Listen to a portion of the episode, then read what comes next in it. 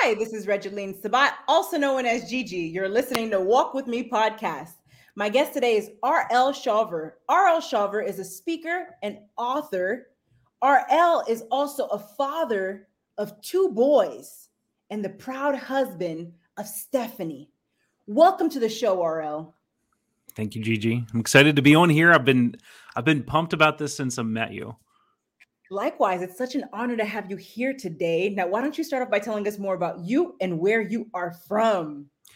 So, I am a middle child, which actually tells a lot about me, which means I'm kind of the, you know, I have a lot of middle child syndrome. Um, I grew up in Southern West Virginia. Uh, it took me a long time to learn to wear shoes. Um, I live in Pittsburgh now.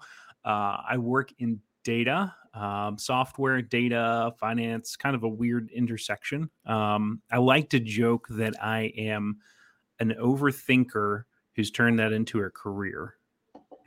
I love it. Very powerful. Now, tell us more about your book. For this child, I have prayed six heart surgeries, 18 months. Yeah. Tell us more about it. So, when my son was born, uh, he was diagnosed with two congenital heart defects, which means he just mean congenital just means he was born with them. And he, um, you know, we were thinking everything's going to be okay. Uh, I'm a man of faith, um, so we'd been I'd been praying that everything was going to be good. And at two and a half months, Samuel turned blue. Um, we rushed him to the hospital, and then they tell us, "Hey, your son's going for open heart surgery." And not only is he going for open heart surgery, but his it's not even going to be a permanent fix. It's a temporary fix to get him old enough to where we can do a, a real fix. And so the two, to make matters worse, the two um, heart defects played off of each other. So let's just say this was a, a, testing period of my faith, and I learned a lot about God, and I learned a lot about how to to wage war in faith, to stand on God's promises and say, "Hey, God, what you say is true, even in the face of rushing back and forth to the hospital. And, uh, you know, I came out of that and I, I learned a ton and I wanted to share that. I wanted to share the story and I wanted to say, Hey, this is what I learned. This is how I learned to fight. This is the things that, that changed in me. And I wanted to share that for people. And I, I know you wanted me to show pictures of the books. This is the hardcover and this is the soft cover. I love it. Very powerful. And you mentioned a story in there that's very powerful. Talk to us about the black work boot story. The black work. Oh, yeah, yeah, yeah. So this was actually in the the, the preface in the early part. So, um, you know, I I grew up in like Baptist churches, you know, um, and like they had altar calls like every Sunday, and so like I went forward when I was six but I don't know if like I don't think I was really saved because there wasn't really a whole lot of change in me um, at that point. Um, when I was 15, like I'd went through all these things. Um, I'd gotten involved in some things like hanging around buddies that I really shouldn't have been hanging around, and then um, actually, I just like I had some buddies that were getting like delving into witchcraft and like playing around with that stuff. And what really challenged me was that I actually had a friend, uh, one of the girls that sat next to me. She I mentioned her in the story. She's the the jean dress uh, girl, um, jean skirt girl, or whatever. Um, she actually got a copy of the book because I was like, "You're in the book," and she was so excited. But anyway, long story short, um, she was sitting right next to us, and I knew she was a Christian, and I was like, "She's probably really scared of this stuff." And you know the craziest thing, like she was sitting next to me, and I was like, and I even asked her, I was like, "You're scared of this stuff, aren't you?" And she's like, "Why would I be scared of that?" And I was like, "What do you mean?" And she's like, "That stuff can't hurt me. My my God's bigger." So I was super challenged. I was like, "Wow, I thought that stuff was wild. This girl's got something going on. This is amazing." And so, like, I spent the next summer trying to be a Christian, like, trying to live right, trying to do things right, all this stuff, and I just it was it was exhausting. And then um, my dad had been harping me all summer. Dad, you gotta, you should start running. You should start running. So I finally, the day of football practice, I go out for a run and I lace up some boots and um, go out, white socks, black work boot or black black combat boots or whatever. Yeah, not very cool, especially the shorts. But um, I come back and uh, this, this the socks were stained um, because they were cheap leather boots, and so they stained them. And I was like, crap, dad's always said, I, I was just, I was dealing with so much anxiety at the time, so much like, I have to be perfect. I have to be, to do everything right to be a Christian. And then, um, I, I tried, I took those socks, I put them in the sink, I put some, got some dish soap and I was like scrubbing them, trying to get them clean. And they just, they were stained. They couldn't, wouldn't come out.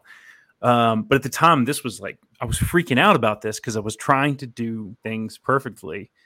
And the Holy Spirit spoke to me and said, You're not going to do that. Like that same sin in your life, sin in your life is exactly like the stains on these socks. And you can't get it out on your own. And right then and there, I said, Hey, you're right, Jesus. You're right. I can't do this on my own.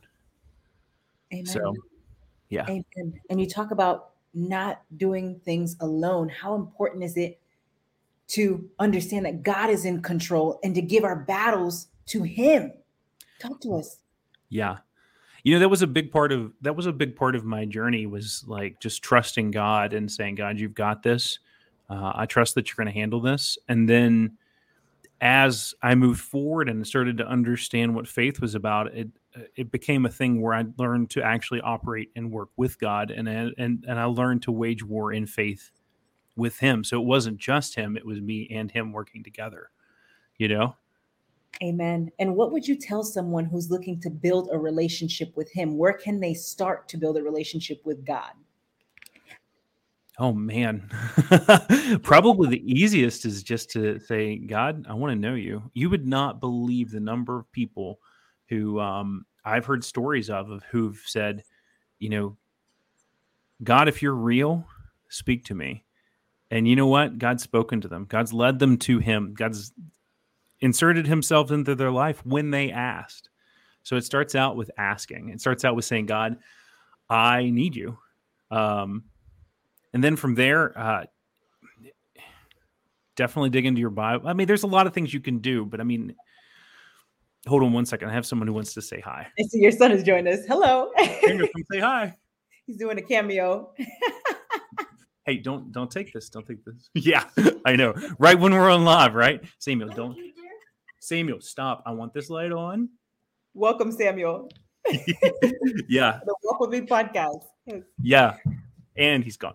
Um, yeah, the number like the number one thing is just to ask. I mean, when it comes to when it comes to God, I mean, it's about relationship. It's not about doing things perfect. And that's one of the things I got wrong even after I gave my life to him is I just I I still got it wrong. I still thought it was all about me and how good I did. It's not. It's not at all. Like the reason that God doesn't want you to do bad things is because he knows they hurt you and they're bad for you. Like he doesn't want you to lie because it hurts your relationships. He doesn't want you to steal because it hurts your relationships and uh, hurts other people. He doesn't, you know, it's it's one of those things like what you do is not really as much as um, of importance. Yeah, I mean, if you're doing things that you know is wrong, I mean, stop. They're not good things. But the number one thing is is to seek out a relationship. And it's funny because I feel like I still have to remind myself of that even at 38 years old after being a christian since i was like 15 like i still have to remember that it's all about relationship with god you know am i spending time with him am i talking to him am i doing things to to show him that i love him amen having a relationship with god truly matters very powerful now talk to us more about the major challenge that you had to overcome in your life Which one? oh my goodness, you remind me of, of, of, a previous guest. And I asked her, tell me about a challenge. And, and she, she said something very similar because she had so many challenges she had to overcome. Bless her heart. Bless mm-hmm. her heart. And so that's the thing about right life. That's the thing about life, right? We go through all these challenges, but we need to leave the past in the past, take the lesson with us, so that we don't continue to repeat those same experiences over and over again. And so, come on. I'm really looking forward to any of the challenges that you're looking to share with us today. Yeah, I'll I'll share all of them um, that you want to hear, but I probably probably don't have time for that. Um, you know, I've I've struggled with a lot of things in life. Um, a lot of things that came from, you know, part of the reason I mentioned like my parents and what they came through. My my mom was a, a child, one of six. She has, um, she's such a lovely, sweet lady, but she has probably the worst middle child syndrome I've ever seen. Um, she just doesn't think she's good enough. She doesn't think she's loved. She doesn't, you know, she struggles with a lot of that, and she's gotten a lot better, eh, you know, but she's struggled with that because growing up, her parents divorced. Um, dad, my dad's dad was an alcoholic. He was a CB. He lost his brother, his only brother, and he just turned to alcohol for the rest of his life. So it was really hard for both mom and dad growing up. And the reason I share that is because I took a lot of the things from them and I internalized a lot of that. I'm a super deep thinker, um, and I had a terrible self image. Probably one of the biggest struggles I've I struggled with was um, a good self image and a good self image in everything. A good self image when it comes to like relationships, when it comes to my work, when it comes to knowing what's pride and what's not pride, what's humility, what's not humility. Um, oh gosh, I uh, my self image was so bad that I just I couldn't even talk to people. I couldn't look people in the eye, um, especially not girls. I was super scared of girls when I was in uh, high school and in college. It was pretty bad. Um, and I think for me, the number one things that I found out was just digging into how much God loves me. And when I started to see myself in the that my God is great and he built me in his self image um, and that he loves me unconditionally. Like that's that's when things started to change with my self image.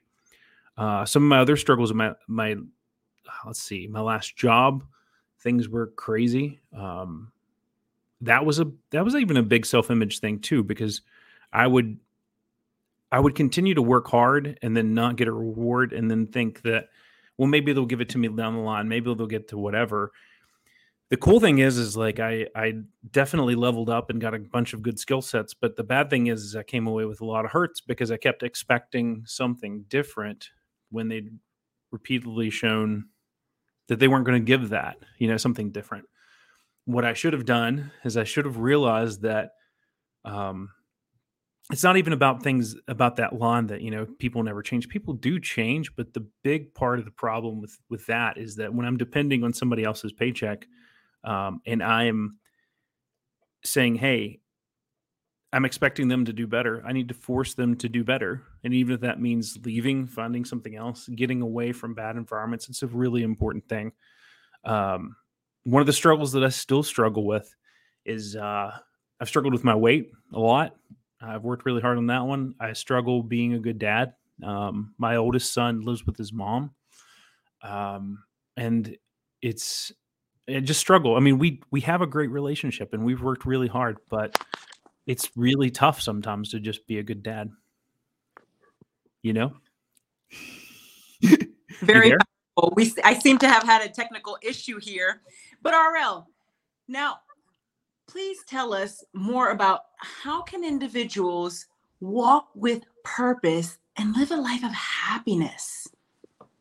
Mm-hmm. That's a great question. Um, you know, one of my favorite passages in the Bible, and forgive me, I know I'm like quoting a lot of Bible here. So if you don't like that, I apologize. It's just it's the books that I've studied the most. I've studied a lot of books, um, but one of the passages talks about that the it talks about in relationship to the church, but I think it can apply to a lot of things. It talks about how every single person has their own unique skill sets.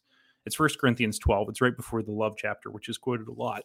But it talks about how each each and every single person is really important and what they have has value in very unique ways and one of the things that i that i think people really have a hard time realizing um, because we don't teach it super well in our society is that the way you're gifted the skill sets that you have the desires of your heart and the things that you want to do are really really important they by doing those things, by operating those things, you have the ability to walk with purpose. You have the ability to walk with joy, knowing that, hey, I'm doing the things that I was designed to do. Because some people, like that passage actually talks about it as the church being a body and that some people were feet, some people were ears, some people were mouth, some people were hands. And if you're a hand and you're trying to act like a mouth, then you're not going to feel very fulfilled. You're not going to feel very happy. You're going to feel very frustrated.